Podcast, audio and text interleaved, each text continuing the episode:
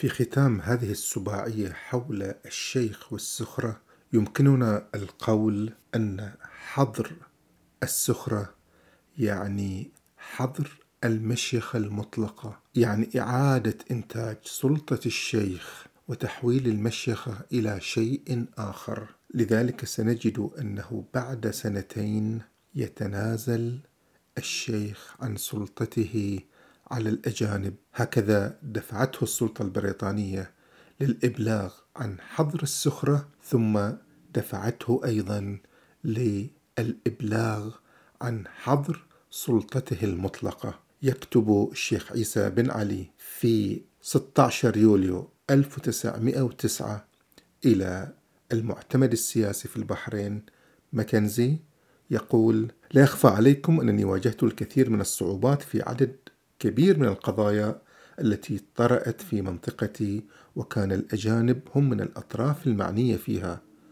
لهذا السبب أرغب في عدم تحميل مسؤولية هذه القضايا وسأكون ممتنا إذا أزاحت عني الحكومة البريطانية عبء مسؤوليتها. وما أعنيه هو أنها أي الحكومة البريطانية يتوجب عليها أن تمارس سلطتها في القضايا كافة التي يعنى بها الأجانب. هكذا يتنازل عن هذه السلطة يمنحها إلى بريطانيا. البريطانيون سيكونون الآن مسؤولين عن الأجانب. سلطتهم تمتد على الأجانب.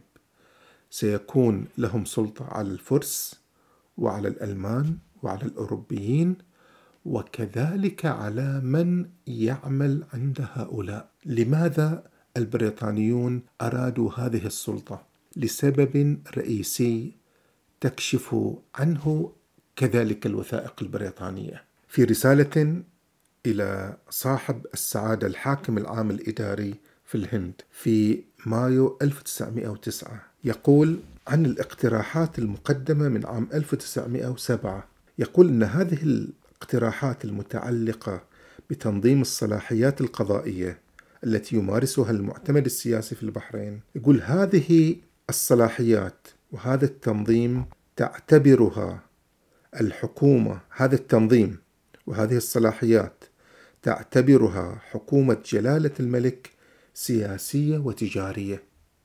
سياسية وتجارية.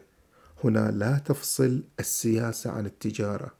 شعار البريطانيين هو سلامتكم وتجارتنا. سلامتكم أيها الحكام وتجارتنا. لذلك في نفس هذه الرسالة يقول إن مصالحنا التجارية كانت هي الغالبة حتى اليوم. إذا ضعفت تجارتنا قد يتراجع نفوذنا السياسي نسبيا. إذا ضعفت التجارة فنفوذنا السياسي يتراجع. نحن نريد أن يكون لنا تجارة مزدهرة ونفوذنا التجاري لابد أن يكون قوي. بمعنى لابد أن تكون سلطتنا على التجار على الوكالات التجارية على الأجانب على الأوروبيين الذين يمارسون التجارة. لابد أن نكون نحن من؟ يحميهم نحن من يمنحهم الصلاحيات نحن من يمنحهم الامتيازات نحن من يتحكم في الخليج وفي سفنه وفي موانئه. وإصلاح النظام القضائي. يعني تمكين سلطتنا أكثر يعني تحقيق عدالة أكثر يعني سد باب الذرائع. لن يأتي الأوروبي ويقول إنك لا تستطيع أن تحمي رعاياي ولن يأتي الفارسي ويقول إنك لا تستطيع أن تحمي رعاياي.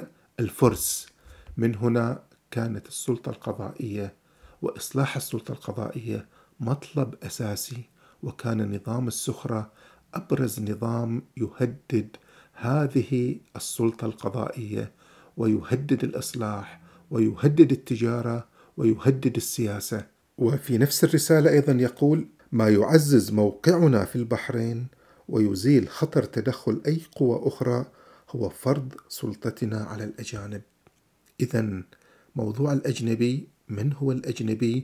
لابد أن يكون هناك قضاء وهناك قانون يستطيع أن يعرف الأجنبي ويستطيع أن يعرف البحريني ويستطيع أن يعرف المحلي يعني الشخص الذي لا ينتمي إلى الأجانب. كان هذا هو المدخل وهذا هو السؤال الذي عرفنا فيما بعد بسؤال من هو البحريني؟ تجاوز الموضوع التحقيق في قضية الوكالة الألمانية والتعويضات التي طالب بها هاوس في ذلك الوقت. ولكن جميع المراسلات كانت تعود إلى هذه الحادثة وتشير إلى هذه الحادثة ولم تسكت هذه الحادثة ابدا عن التقارير البريطانية حتى نهاية العشرينيات. دائما يستندون إلى هذه الحادثة بمعنى أن موضوع السخرة هو الذي حرك كرة الإصلاحات. امتدت هذه الكرة إلى الحديث المبكر عن إصدار مرسوم ملكي أي مرسوم من ملك بريطانيا. هذا المرسوم يشمل إصلاحات قضائية وقانونية كبيرة جدا في البحرين. هذا المرسوم سيعرف بمرسوم 1913 والبحرين الحديثة تأسست على هذا المرسوم. وهذا المرسوم هو نتيجة من نتائج ما حدث في قصة السخرة. وهذا يحتاج طبعا إلى حلقات أخرى وسباعية أخرى.